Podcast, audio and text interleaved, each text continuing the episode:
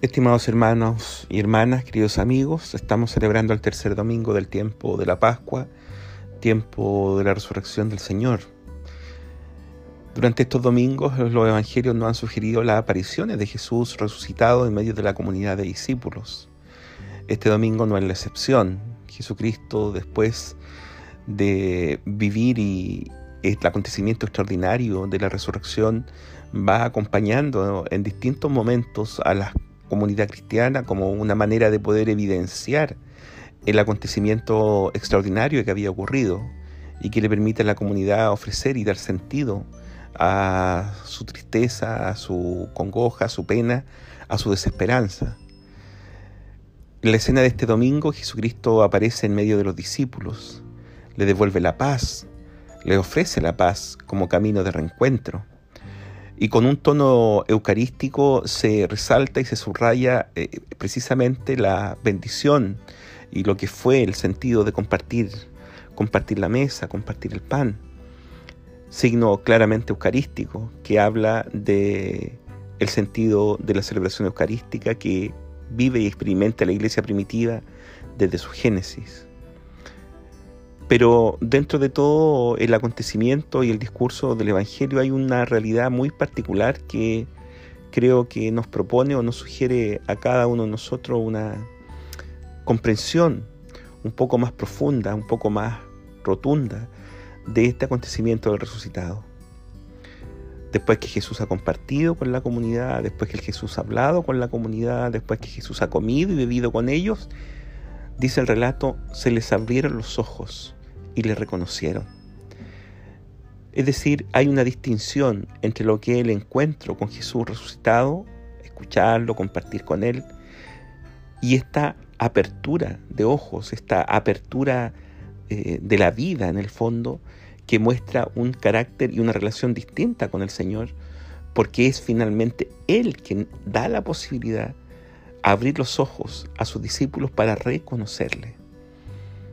Es decir, dicho de otra manera, no es el acontecimiento visivo, es decir, el hecho de ver a Jesús, el hecho de oír a Jesús, lo que abre la posibilidad de reconocer al resucitado, sino que es un acontecimiento sobrenatural.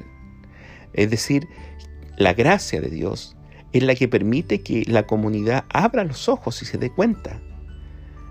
No es un acto puramente formal o puramente humano, por decirlo así, sino que tiene que ver con un acontecimiento sobrenatural. El que abre los ojos es Jesucristo. Él es el que les permite a la comunidad y a los miembros de esta comunidad reconocerle. Y por lo tanto, si es Jesucristo quien lo permite o lo posibilita, termina siendo un acto que depende de otro. Y ese otro es ni más ni menos que Cristo resucitado. Esto contribuye enormemente a comprender qué significa seguir a Jesús. Seguir a Jesús realmente en nuestra vida, si lo queremos hacer de verdad, supone poner la confianza y la gracia en ese otro que me abre los ojos. El seguir a Jesús no tiene que ver con una convicción, si ustedes quieren, de carácter absolutamente personal.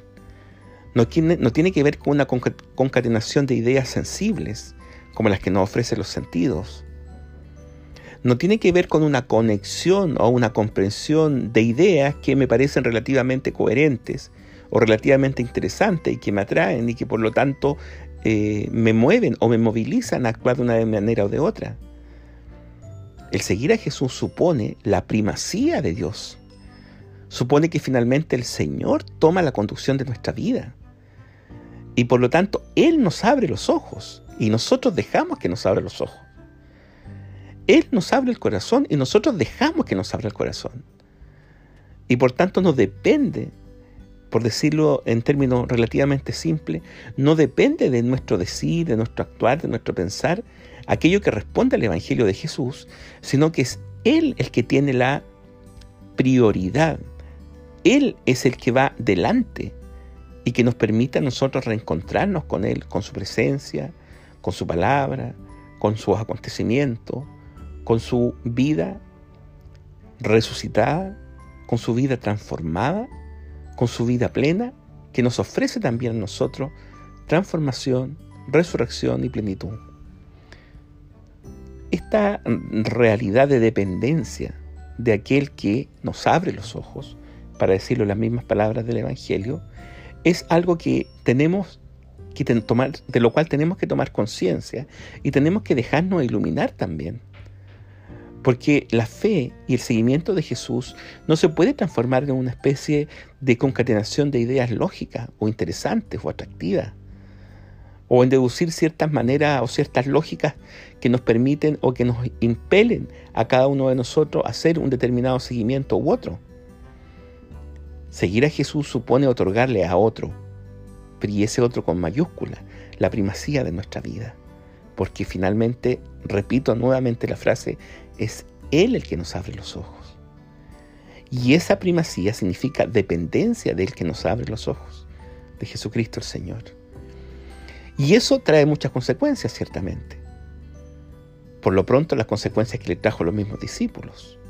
Las consecuencias que también nos puede traer a nosotros hoy día. La fidelidad a Jesús trae consecuencias. Y consecuencias que no tienen que ver necesariamente con determinados éxitos, determinados reconocimientos, determinadas popularidades o determinados aplausos, sino que generalmente es todo lo contrario. Por eso quisiera en este tercer domingo del tiempo de Pascua, poder ofrecerle esta mirada y asimilar en nosotros esta conciencia de que queremos que nuestra vida dependa de Jesús. Y queremos que nuestra vida dependa de Jesús porque reconocemos en Él esa primacía, esa prioridad, el que, del que nos lleva a la delantera en el camino de la fe. En la medida en que maduramos esa idea y en la medida en que tomamos conciencia de esa idea, muchas cosas que nos suceden o que nos pueden suceder en la cotidianidad se van viendo superadas y mejor sostenidas. En la medida en que otorgamos esa dependencia al Señor, alivianamos nuestro propio camino porque finalmente es Él quien tiene la primacía. Pedirle al Señor, ofrecerle al Señor, otorgarle al Señor esa primacía es lo que nos permite también tener una mejor mirada entre nosotros y comprendernos cada vez más como hermanos y hermanas. Si esa primacía no existe, voy a hacer privilegiar e imperar mis criterios, mis ideas, mis convicciones, mis sensibilidades, que generalmente irán por caminos que no necesariamente responden a lo que el Señor nos ha invitado a vivir.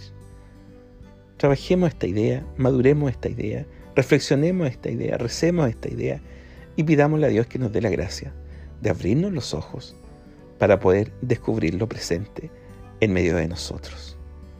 Que todos tengan un buen domingo y una muy buena semana.